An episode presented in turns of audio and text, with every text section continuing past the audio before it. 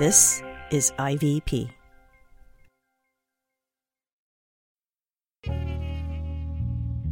This is The Disruptors, a podcast collaboration from InterVarsity Press and CT Creative Studio. Tracks never been a fabricator, but like MOK, I've been an agitator. Hosted by me, Esau McCaulley.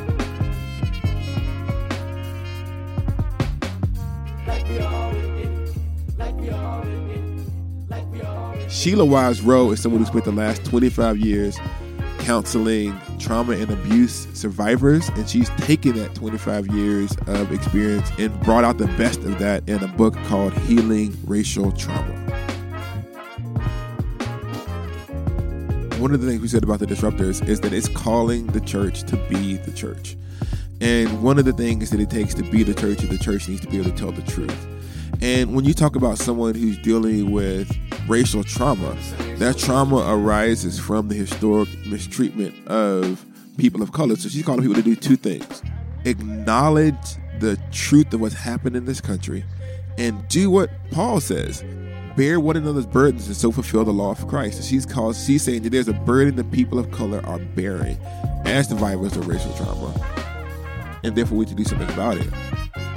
They have this thing called trauma laughter. You deal with pain through comedy. Well, I am a Boston native, uh, Boston, Massachusetts. I was born. So, are you a Red Sox uh, fan? Do you hate the Yankees? Are you a stereotype? As someone who himself grew up in the South and dealt with the racism and the difficulties there, I mostly dealt with it by either A, just saying, I'm not going to live there anymore, or B, making jokes about it. But she forces people to do the hard work of bringing about racial healing. You know what? The, the whole Red Sox thing is a really interesting story. You know the, about the curse. Oh yes, yes. Basically, Massachusetts suffered for hundreds of years until I moved to Boston. and during my time there it was when both the Red Sox and the Patriots began to win Super Bowls. Uh, well, one of the interesting things that happened just before the the Red Sox the World Series was that there was a group that came through from the UK and they were going to all the slave ports in the US and um and they were doing like this kind of representational repentance and in which they went to the town halls and they got town officials some town officials did sign off on it um and so one of them was on the North Shore where I live, and I I went and met with them, which was interesting because there were some um, neo Nazis who were there as well, um, and wow. a lot of people have said that that curse was um, was linked to this really powerful time of prayer. In this country, we choose the things that we remember and the things that we forget. And the people who choose what is remembered and what is forgotten are often the people who are in power. And sometimes it behooves us as a country to say, yes, we, every year we remember the 4th of July and our independence, that we want to glorify as a country. And the things that are harmful, we kind of say those things are in the past. And the fact that they're in the past are a symbol of the progress of this country. And though this country has made progress, the wounds from that still remain. She's calling the church to A, listen to the, the story of people who've been abused and B, do the work of healing. But not only that, she works within an African American context.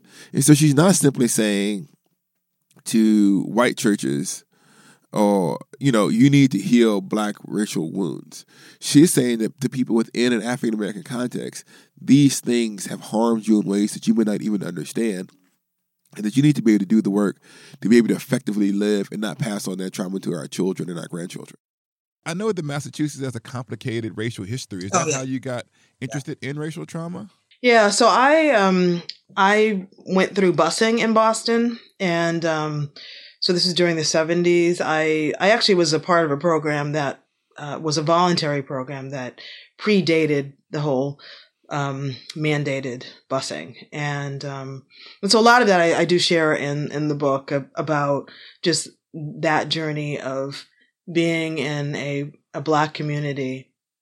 And then because the education was so poor, um, that the parents were trying to figure out, well, how do we, uh, you know, get the, the city, the school department to actually educate our children properly, give them the resources, everything from books to seats. Uh, and they were really stonewalled. And so the parents found a really obscure law that said that if there were seats available anywhere around the city, uh, that a student could transfer into that particular school.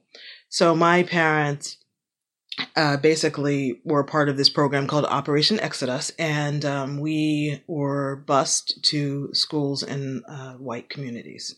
Well, I remember seeing the stories of the Boston bu- buses in the Eyes on the Prize Yeah. television show when I was a kid. Yeah. And I, I can't believe that I'm actually talking to someone who actually experienced those Yeah. things. Yeah. Did your parents talk to you about this? Did they explain to you what was happening? I mean, did you did you realize that you were participating in history No. when you did this, or were you just thinking, "I'm going to school and I'm riding a bus"? Yes, yes. I, I really thought I'm going to school and I'm riding a bus. Um, you know, some of what I experienced and my siblings and um, a lot of a lot of the the black kids' experience was pretty bad. Uh, in whether it was the, during the Operation Exodus phase or the later when um, So when, when you say when you say pretty bad, I mean we've we some of us have seen the videos and we've heard about it. Can you speak personally about some of the things that you encountered? Yeah. And the ways in which you were trying. I mean, I always hate to have people perform their pain in public, and so we don't want you to feel like you're uncomfortable. Mm. But just to give the listeners an idea of what that was like, could you share as much as you feel comfortable? you know, if you think about coming from a community where everybody looks like you, you know, Yes, I talk about it all black everything. Yeah. Yeah. So we All have black, black church, everything. Yes. black high school, black middle school, black elementary school, black doctors, black pastors, Mhm. the entire socioeconomic system. And I grew up in the 90s. Yeah. So we even had like the McDonald's around the corner. The, like everybody who cooked your food was black. Yeah. And so my, so it was like, I remember, and we we were so stereotypical growing up. On our football team, we had like the white kicker. So yeah, like the all black team with the one white kicker. Right. And so I know what you mean when you talk about going from an all black community Yeah. to something different. Yeah, so it was unique because my parents, um, when uh, during the whole era of, of Malcolm and uh, Martin Luther King, they were a part of the Nation of Islam. So um, they were definitely disciples of Malcolm X and attended meetings and sold the paper and the bean pies and the whole nine. Um, and then when Malcolm was assassinated, they left and they, they weren't really practicing anything for a period. So that's kind of the backdrop in terms of the family that I came out of. And so for, for my family, education was really important. They had come from the South, um, transplants to Boston. I'm very happy that you brought up the Nation of Islam. Yeah. Because when I think about Christianity and the options that are available, especially as it relates to issues of, of race, justice, and trauma, Yeah. is that sometimes when I'm talking to my white colleagues, they think of the options ranging from kind of white mainline progressivism to evangelicalism. Yeah. And so they hear the entire conversation along that spectrum. Yeah. And when I was growing up, the options on the table weren't I'm either going to be in a white mainline church or a white evangelical church. Yeah. It was the black church or black nationalism. Yeah. Yeah. Particularly, like in my neighborhood, you talked about the bean pies and the Nation of Yeah. Islam and the people sitting at the street corner. Yeah. Those were that was the option. And I remember watching. I remember watching the movie, the autobiography of Malcolm X, Mhm. and considering the Nation of Islam as a viable possibility as a way of Yeah. trying to make sure or, try, or trying to deal with what it meant to be black in the Yeah. South. Yeah. And I remember, I remember when like um, when that movie came out and all of us started kind of our Back to Africa, our medallions, and all Mm-hmm. of that other movement. Mhm. And I remember thinking to myself in middle school, but they don't have Jesus. Yeah. Sometimes that spectrum of responses to trauma, either something that is rooted in the church or dealing with that trauma as a move towards nationalism Right. is kind of the the binary. So how did you choose the church as the the place within which you would address this issue? I actually went through college, um, got my bachelor's degree, got a master's degree in counseling psychology, and and still, I think because because of my parents, and I think that you know they're the kind of activist mindset. I really had this sense of okay, I want to I want to have some impact in the community. And so I, I initially worked as a social worker. I was not a Christian, um, although, you know, we attended services, but on a Sunday, but it was more of a social thing. It was, you know, they had a kids program, so we went. Yeah, VBS gets them every time, right? Yeah, yeah. You know, so right. So we we went and Um, went through college, not a Christian. Afterwards, um, working as a social worker and getting burnt out, um, partly because it was really all about me in my own strength, thinking I'm going to do something. I'm going to change the world. and uh, So if if, if, I'm, if I'm hearing you correctly, then your experiences as a child dealing with the trauma of busing Mhm. and dealing with the kind of opposition that arose from that led to this desire to solve the problem. Yes. You're an activist. yes, You so what I'm saying is your your experience. I think there's a lot of people who experience this stuff and say, "I want to change it." yes, And the first part of your career involves you charging headlong, Oh, yeah. uh, you know, trying to take down the monster of trauma. right. And Right. that seemed to have not gone well. And Yeah. now you're searching for something else. Yeah and you know what? The thing is that because I, I actually had not dealt with my trauma from being in an all white school, being humiliated, being my intellect questioned, um, seeing teachers just being verbally abusive um, to me, to my siblings, I, I really didn't deal with it. And so, you know, it's often the case with trauma is that one of the things that we do is we get bigger. We can get bigger, you know, stronger, Yeah. we can go out there and we- we're going to take charge and we're going to do it. And the problem is that the trauma hasn't been dealt with. And so it's not sustainable um, to get out there and, you know, to keep fighting. When I was in, it's interesting because once again, you are dealing with what happens when you leave that community and go into a white community and your gifts and talents aren't always affirmed. Yeah.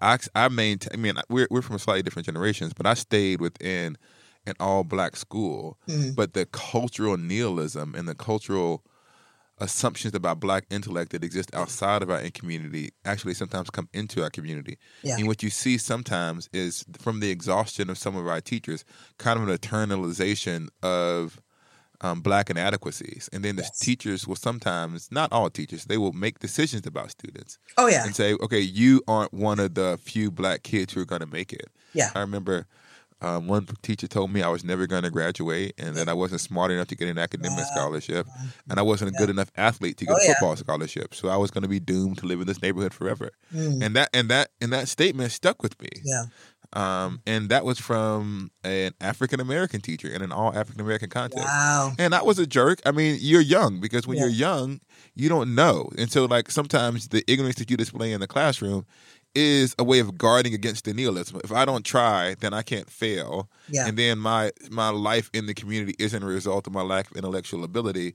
It's actually because I never actually gave it a chance. right, And so I think that everyone in some or a lot of people, African Americans coming through the educational system, regardless of context, find themselves traumatized. So you're traumatized, you're not Yeah. dealing with it, right, you're in college, yeah, and you're out of college at this point. So yeah, I'm out of college. I'm working as a social worker. I then um, got into a relationship with someone who was an addict, and um, that kind of led me to Jesus, to be blunt. Well, Um, my, my we have we have I have addicts um all around my life Mm. and Jesus is, is oftentimes the only solution. yes, So I, I know exactly what that looks yeah, like. yeah, Yeah. So so I you know committed my life to Christ, and so this was in '84, and um, it was an interesting time because it was also the time when there was this um, sudden mysterious disease that was um, afflicting people. It was HIV. I remember I was in elementary school. So you, you're you're becoming a Christian. I'm hitting I'm hitting kindergarten. ah, okay, But I remember Ronald Reagan standing on television, giving a press conference, talking about AIDS yeah, and like what it meant. And I remember him saying something like, "You had a two year window where you might die in two years. Yeah. years." I remember thinking like in elementary school, I was positive that I had AIDS. I had an aunt who. Wow. died of AIDS Mm. sometime in the the nineties. yeah, And I remember watching her get sick and die, and I just thought, this is this is I'm going to get this and I'm going to die. That was I was cons- I was convinced that I was going to get AIDS in the 80s and the 90s. Well, you know what? Because they weren't really clear. Well, they didn't know. They didn't know. Well, Yes. how is it transmitted?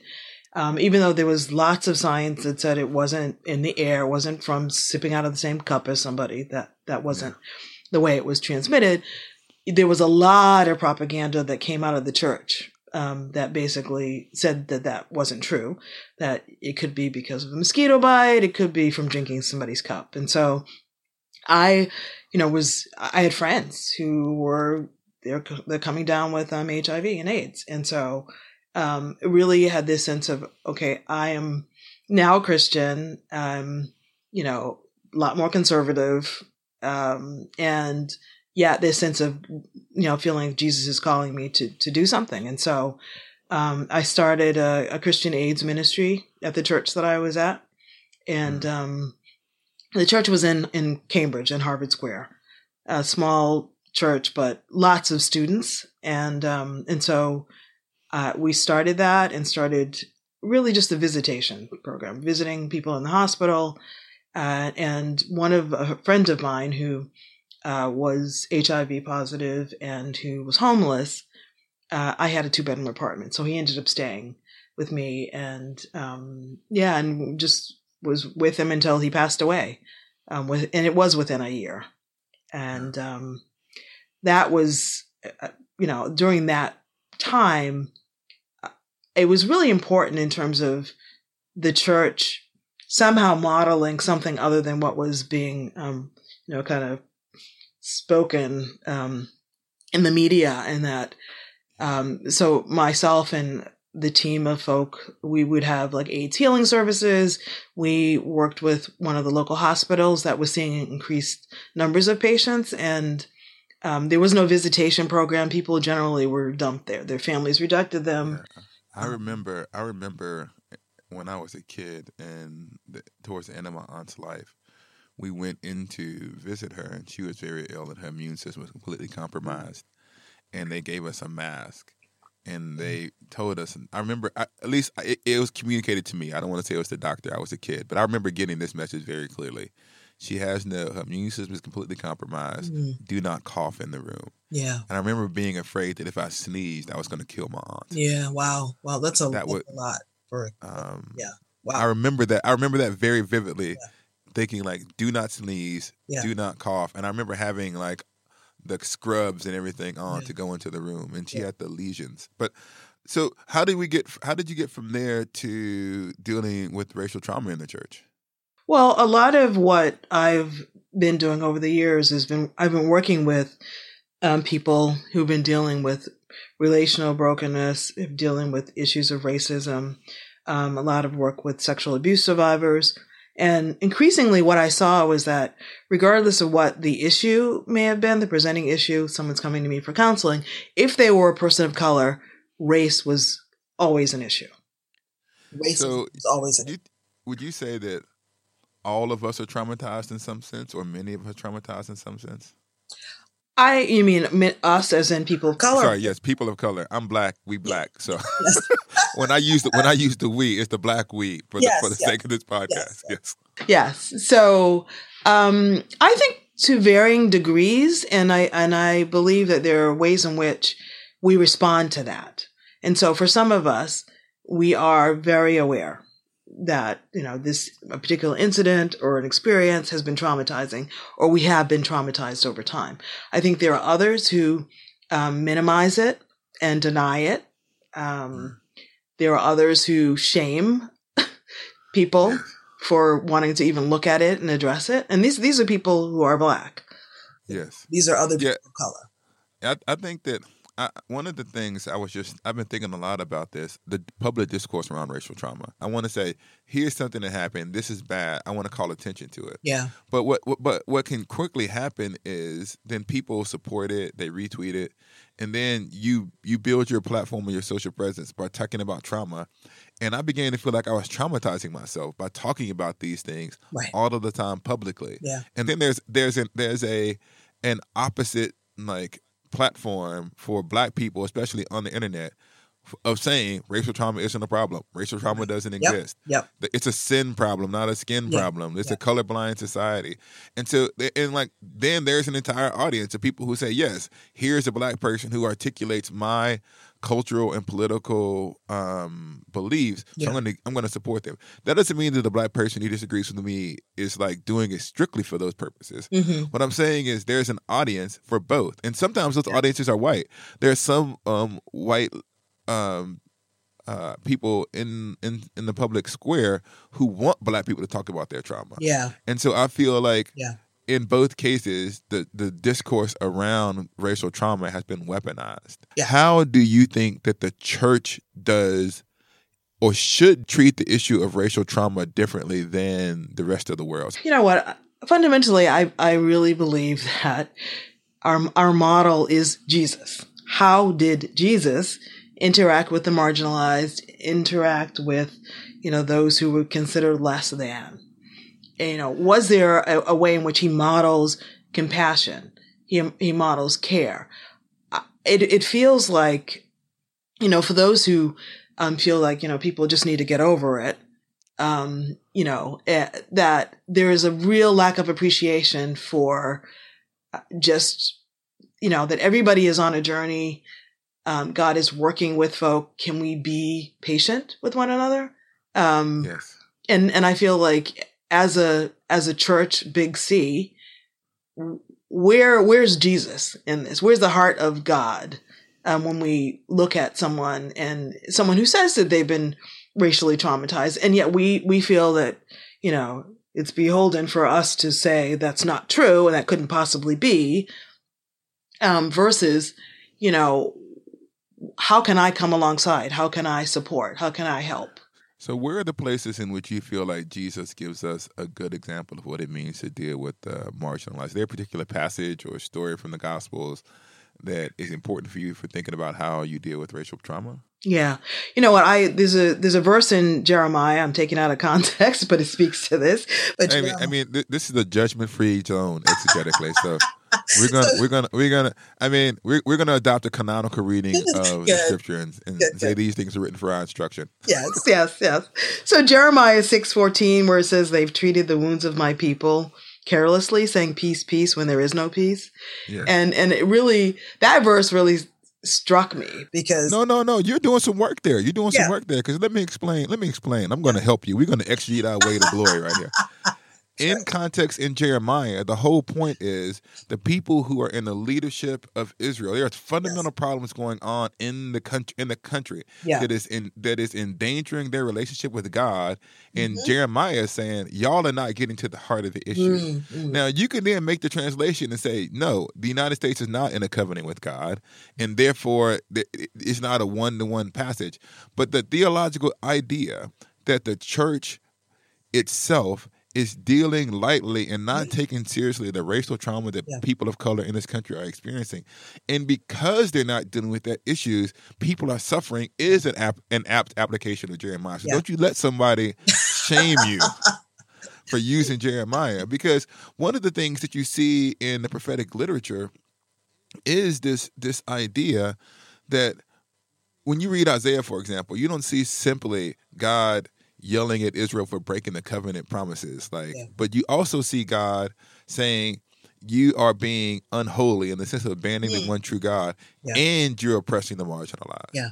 And there's kind of the, the, the different streams within the Christian tradition.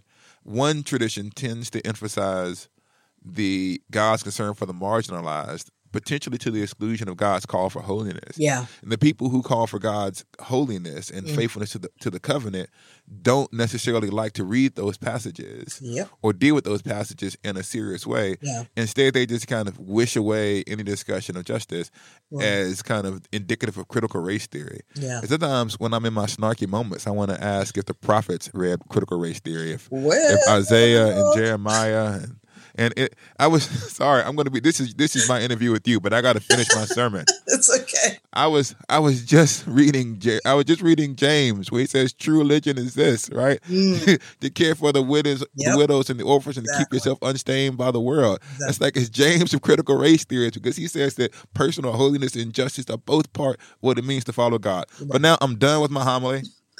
I'm done. I'm done preaching. This is the Sheila. This is the Sheila interview. Yeah. So Sheila, yeah. how would you say that what you're doing with racial trauma?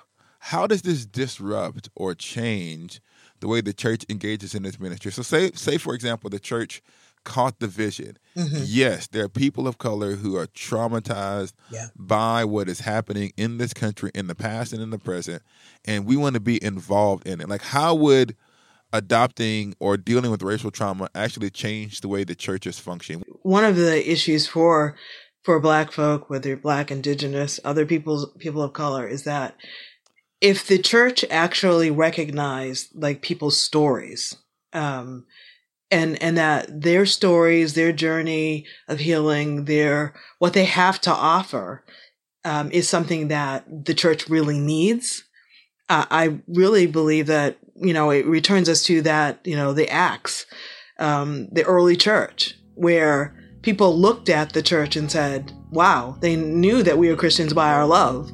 And that is so not the case. That's my favorite color, but it's subject to change. Hey everybody, Richard here, producer of The Disruptors. InterVarsity Press wanted me to let you know that you can go to ivpress.com slash disruptors with an E to learn more about IVP books and get 30% off all titles with free shipping. And now, let's go back to the conversation.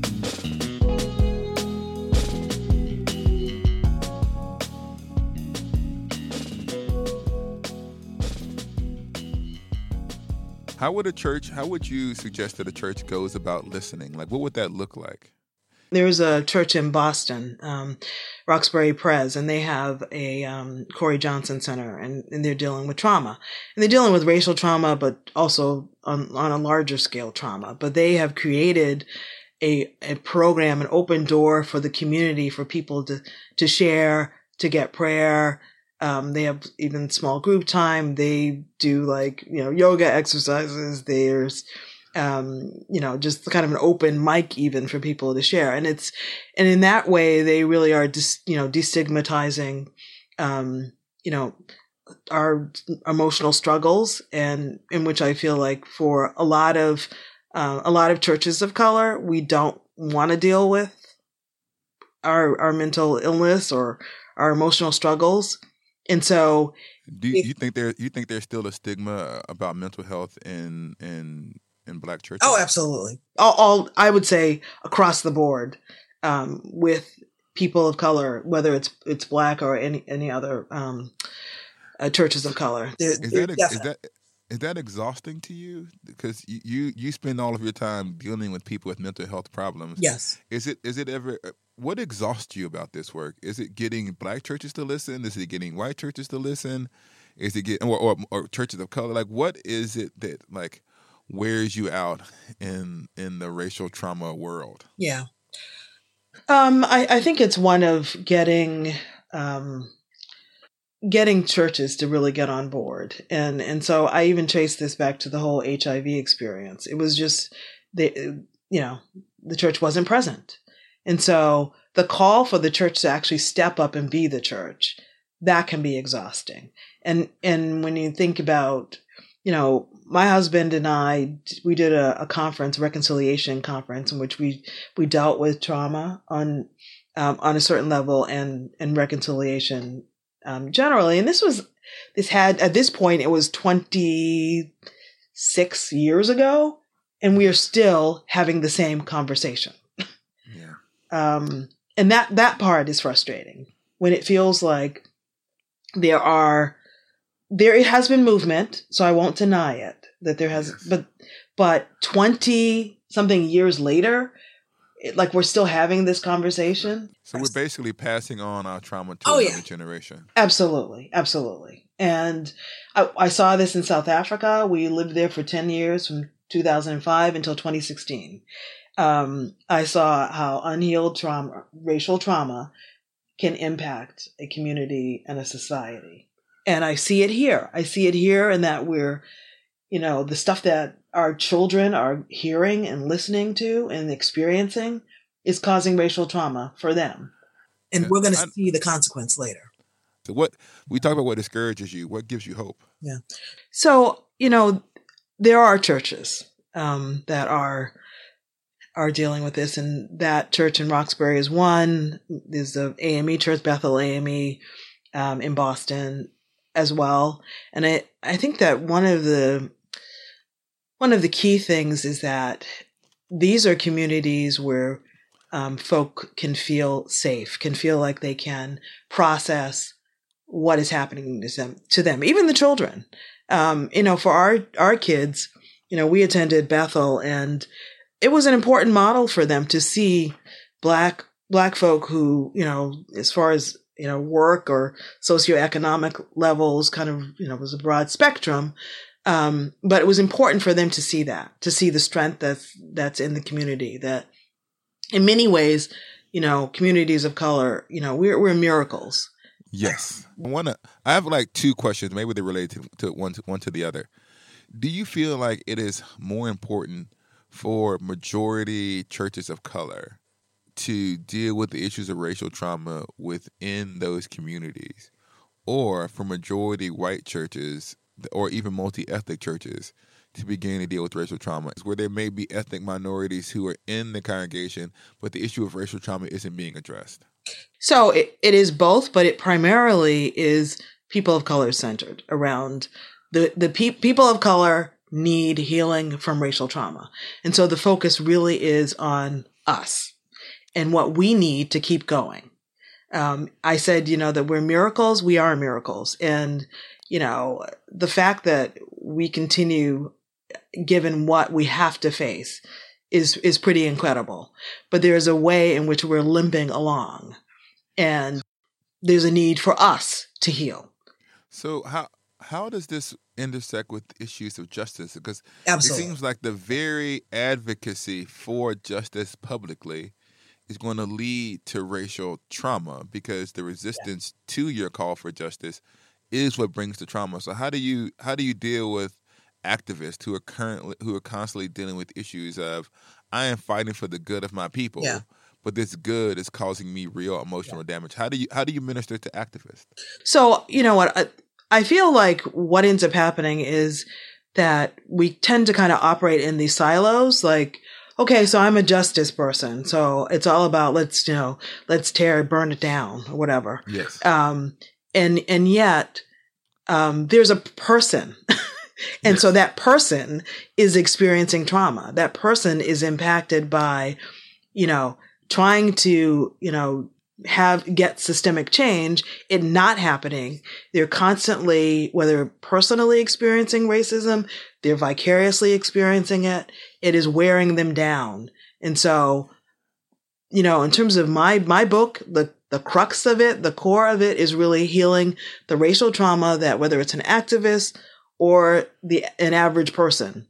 I'll ask you, as someone who deals with this stuff all of the time, what is the spiritual cost that you actually experience, and how do you take care of yourself to make sure that this Yeah. doesn't overcome you? Because it's such a, an emotionally taxing Right. reality. Right. It, it absolutely. So you're going to give us talking points on how you do self care, so the rest of us Yeah. don't end up, you know, drooling in a corner. Yeah.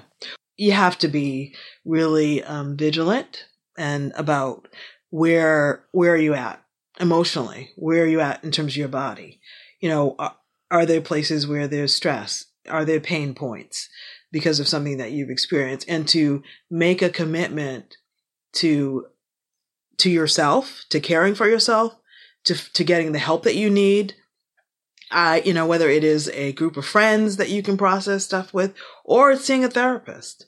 Um, but this sense of, you know, we, you know, it was a learned behavior. We just like, you know, in order for us to keep it moving, we just had to shovel it down and, and not deal with it. And so it's, it's being very much kind of, you know, embodied, you know, present in your life, in your body, like what is going on? Where do I need help? Where, where am I experiencing a lack of joy? I'm intentional about unplugging. I'm intentional about, you know, looking at how, how is my relationship with God? Am I spending time in prayer? Am I worshiping? You know, am I, you know, I've gotten to the point where I don't want to go to church. What's, what is that about? You know, making an effort to, to do that, making an effort to connect with friends. um, I have a circle of women friends who I've known for like almost 30 years. And these are women that I can call that, you know, I need prayer. Um, I need to just go out and, you know, grab a coffee or, um, I try to get out in nature. Yeah. You said that sometimes you don't feel like going to church. Yeah. One of the things that I've seen happen is, especially kind of um, African American Christians or Christians of color in evangelical settings, Mhm. and they they begin to develop stronger racial conscience, Yes. and they begin to understand that they've kind of suppressed this part of themselves for the sake of fitting into a Yep. community, and then they begin to want their churches to address these issues Yes. And th- this frustration and so that this frustration they bring into the church and then because the church doesn't deal with these things hmm church itself becomes a source of racial trauma Yeah. and they find themselves in that sense alienated from the churches that they were attending Yes. but because they've been in majority white spaces for a long time, it's not easy for them to shift back into the culture of majority black churches. Yeah. And so they find themselves in this kind of spiritual wilderness Yeah. arising actually out of racial trauma. Yeah. And so I'm wondering is do you see that in your work that places where or even places where even within churches of color sometimes those churches even though they're safe spaces hmm for people of color they're not necessarily dealing with the pressing issues. Right. And so I'm wondering is have you dealt with people for whom church itself is a source of racial trauma and how have you helped them think through it or deal with that? Yeah. Yeah. Yes. Um, I definitely have. Um, you know, I, I want to really encourage people to really prioritize their relationship with God. And if for a time it means that they need to pull back and maybe sit in a the back pew of a church where, you know, they they don't really know anybody, um, but it's just a, a way to, to just be present um, and to get quiet, then do that. Uh, you know, I've I've seen people who've made choices that um, because they're in a particular church, it's not moving as fast as they want on a certain level. Then they're Yes. like, "I- I'm out, and and I Yes. I understand that. That's their decision. Um, there have been times in my own life where I've been in churches where I was like, okay, I'm done.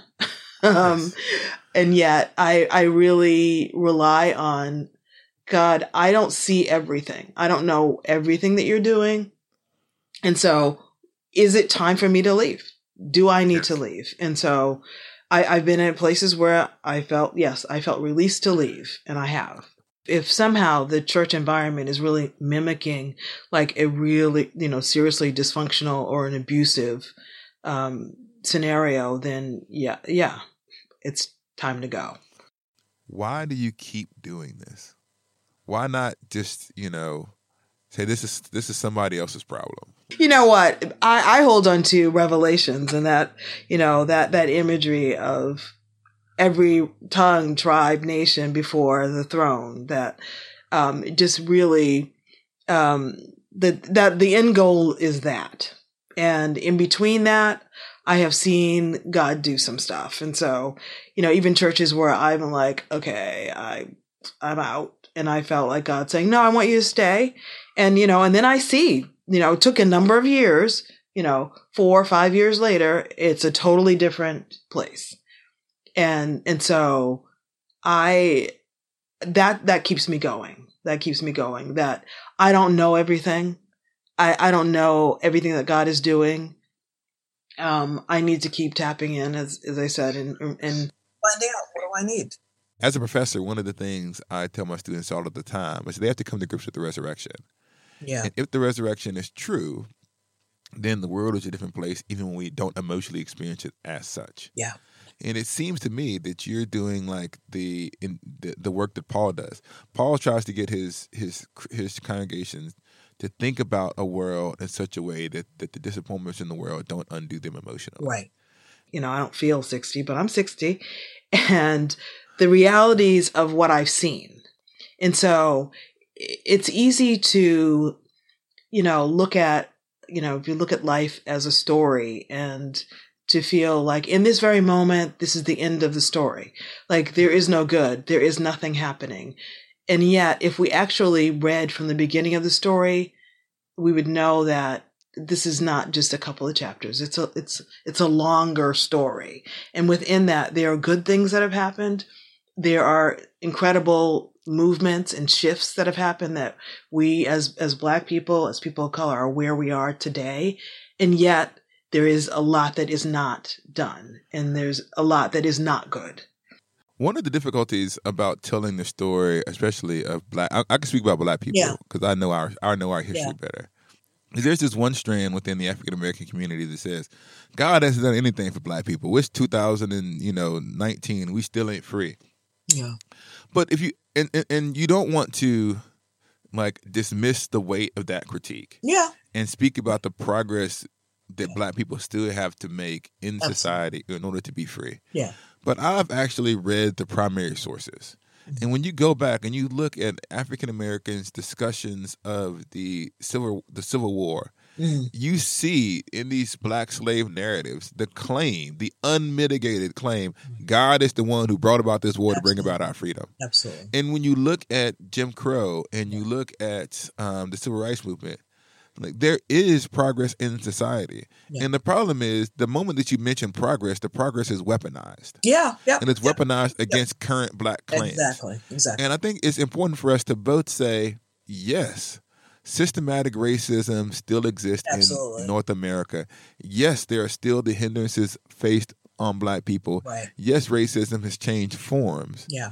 but it it it's it stands to me to be excessively cynical to say that nothing has happened with black people over the last hundred years. Right. And it seems to me to be excessively cynical. Or I am I am allowed to do what my ancestors did, which is to see in the progress of black people in this country the hand of God. Yeah. Because I'm assuming that Boston isn't the same place that it was in the 1970s. Right. And you're absolutely correct. It's not. So there are places that I can now go uh, and, you know, I, I won't get stoned or shot at because I am a black person. Um, and that would have happened earlier on. It certainly would have would have gotten beat up or, or whatever back in back in the day. That's not going to happen now. However, there are still systems in place. There's there's still still a sense um, where Black folk in Boston are still trying to figure out, like, okay, wh- where are what is our place here? You know, are we really welcomed here? How do we fight for our rights here? So when you sat down to write your book, Healing Racial Trauma: The Road to Resilience, you brought with it a lifetime of personal and practical Yes. experience. Yeah. What made now the right time to write this book, Yeah. given where you are in your life and ministry? Yeah. Well, a lot of it came from, you know, arriving back in the States in 2016, right in the middle of this election cycle, and just like saying, wow. I mean, I, you know, and I think that, you know, sometimes if you're, if you're from the South and you're from, you know, maybe you're, you're in a city, a state where there's a huge number of black folk, um, you're kind of like, yeah, whatever. This is not any surprise to me. But I've experienced stuff in Boston. Most northern people have to a certain extent, but people were at least uh, put on their best behavior, even though they could have thought all sorts of things. It just felt like there was like carte blanche. Just do what you want to do, say what you want to say. Yes. You know, and that was that was that was an eye opener. It was like Yeah. ten years out of the country, come back, and it's just like, whoa, wow. Um, you know, yes, this is it had continued, but to see it like so like trumpeted from you know the highest places of power and even the church, it's just been shocking. I watched it begin to develop. Yeah. I mean, I don't I don't want to use excessively inflammatory language, but I call I like to think about the the year before that or the year leading up into that election, that summer Yeah. was the the beginnings of the tremors of that earthquake. Yeah. Because you had all of those um, encounters with police officers Oh who yeah. were all on Oh, yeah. videotape. Absolutely. And it felt like that and the res- the, the divided responses Yes. to those incidents Exactly. were a foreshadowing Yep. of what was about to happen in the country. Yeah. And I use the language, and I don't use the language flippantly, and I know that I use the language of the Red Summer Mm. um, because of the the way that African Americans were treated coming back from Yeah. World War II. They they were they're not on the same scope, Yeah. but the, but the ways in which the Red Summer of I guess it's 2015, 2016 Mm. Reminded or in a particular way signal what was coming in the culture. Yeah. I think that actually, I think that that summer is probably just as important as the election that followed. Yeah. Yeah. Um, and so that is what kind of, and, and I think, and I think that's also led to the uncovering of the racial wounds that were unhealed Absolutely. in the church. Absolutely. You talked earlier about how if you don't traumatize people, traumatize people. yeah. And I think that what happened is that there was a lot of unaddressed racial trauma Yeah. that was papered over Yeah. when all of the public causes for discussion hadn't happened yet. Yeah. And we got this perfect storm of when social media and technology kind of coalesced to everything is on tape and everything is discussed all of the time. Yeah. I think that it didn't create racial trauma, Yeah. but it unveiled unaddressed racial trauma. Absolutely. And and and now the now I feel like, and I really do believe this. I believe there's Christians of color who are bleeding all over the internet. Absolutely. Racial, like the trauma is just Yeah. like it's just an unending stream of it. Yeah. And so your book is written to help people who are dealing with kind of the uncovering of their trauma in this generation of the church's life. Right, exactly. And I, you know, when I think about MLK and his his the quote where he said that, you know, a riot is the voice of the unheard, and that that is the crux of the matter. There there are people of color who are are crying out, in, in whether it's in the church or even in the world, that you know, I mean, it's like, can you see? Can you look at this video? Do you do you Yeah. see what happened? And it's totally not seen. Um, you know, I feel like, you know, in terms of you mentioned like people of color needing to heal, and then you have the majority white church context, and what are what are they supposed to do? And so, my hope is on a number of fronts. One is that I feel like we've got to address even our inter amongst us as people of color. You know that we kind of at home. Oh yeah, yeah. So we're we're kind of like you know it's strategic. I believe that we're pitted against each other, so we're all kind of jockeying, you know, for the crumbs. Um, and so that that's one thing. Um, we've got to deal with our own personal trauma. We've got to deal with how we've traumatized each other, and we've kind of played into that game or that system. Um, and you know, and then we've got to really look at like who are the the white um, allies who really are not just allies, but really are really coming alongside and you know are willing to take the the risk. Um, you know, there were those ones during the civil rights movements who, who got on the bus and went in the South and lost their lives. Like, how far will you go? Um, Yeah, and you know, and for those who are, uh, you know, who are wondering like, what can I do? I want to understand. Yeah, this book is absolutely going to help them to understand. This is what people are carrying. This is what they're dealing with. This is these are some of the ways in which um, healing is going to happen. And what is your part, you know, as as a white person in terms of, you know, taking it a step further beyond just washing someone's feet and saying I'm sorry. There's more, and the more is, you know, how do you do repair? What does repair look like? What does repair look like on a micro level? What does it look like on a macro level? You know, in order for there to be relationship, there needs to be some repair. So we can go through forgiveness and that's fine, but does that mean relationship? It, you know, there's work. You know, we got saved, but there's, you know, our, we work out our salvation with fear and trembling. You know, our, we, we engage in our relationship with God. It's not just a, oh, you, you know, you're forgiven and that's it. Yeah, God absolutely loves us, but we're on a journey.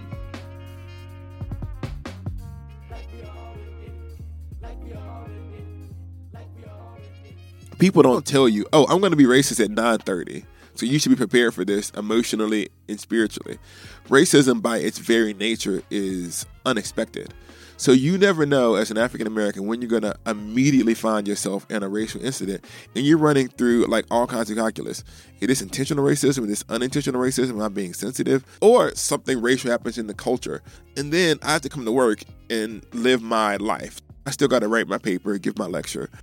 I do not think, especially in our hyper cynical culture, that my white brothers and sisters always fully comprehend the pressure that African Americans experience on a daily basis. They may or may not be the fifth person who's done something. So sometimes something happens and they say, Well, where's the black person who I know? And I want to go and talk to them about it. And so maybe we don't want to talk that day. And then people come to us over and over and over and over and over again. It's one thing to see something online or read about it and be and be moved by it. You can a human being can be moved by compassion of anyone who's a sufferer. But what makes um, racial trauma unique is that it's not that you see something happening. You say, I see that happening, and that is me. That has been me. And this is like the collective sense of tension because everybody's already on edge and everybody's trauma has already been activated. And I even see it, and I am obviously black, but I see stuff and go, I'm not even sure I can speak to the person right now because of where they are. And they yell at me, and I'm a, you know, I'm with them.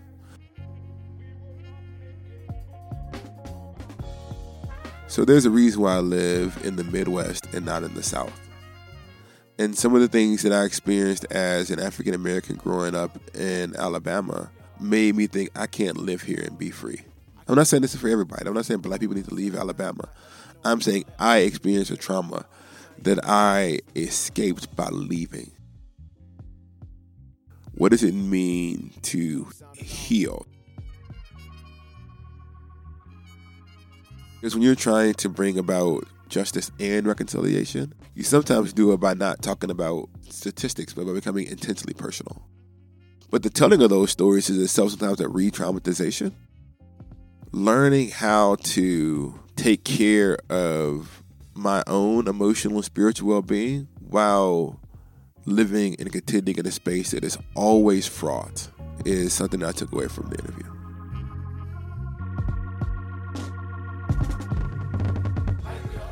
Thank you for listening to The Disruptors.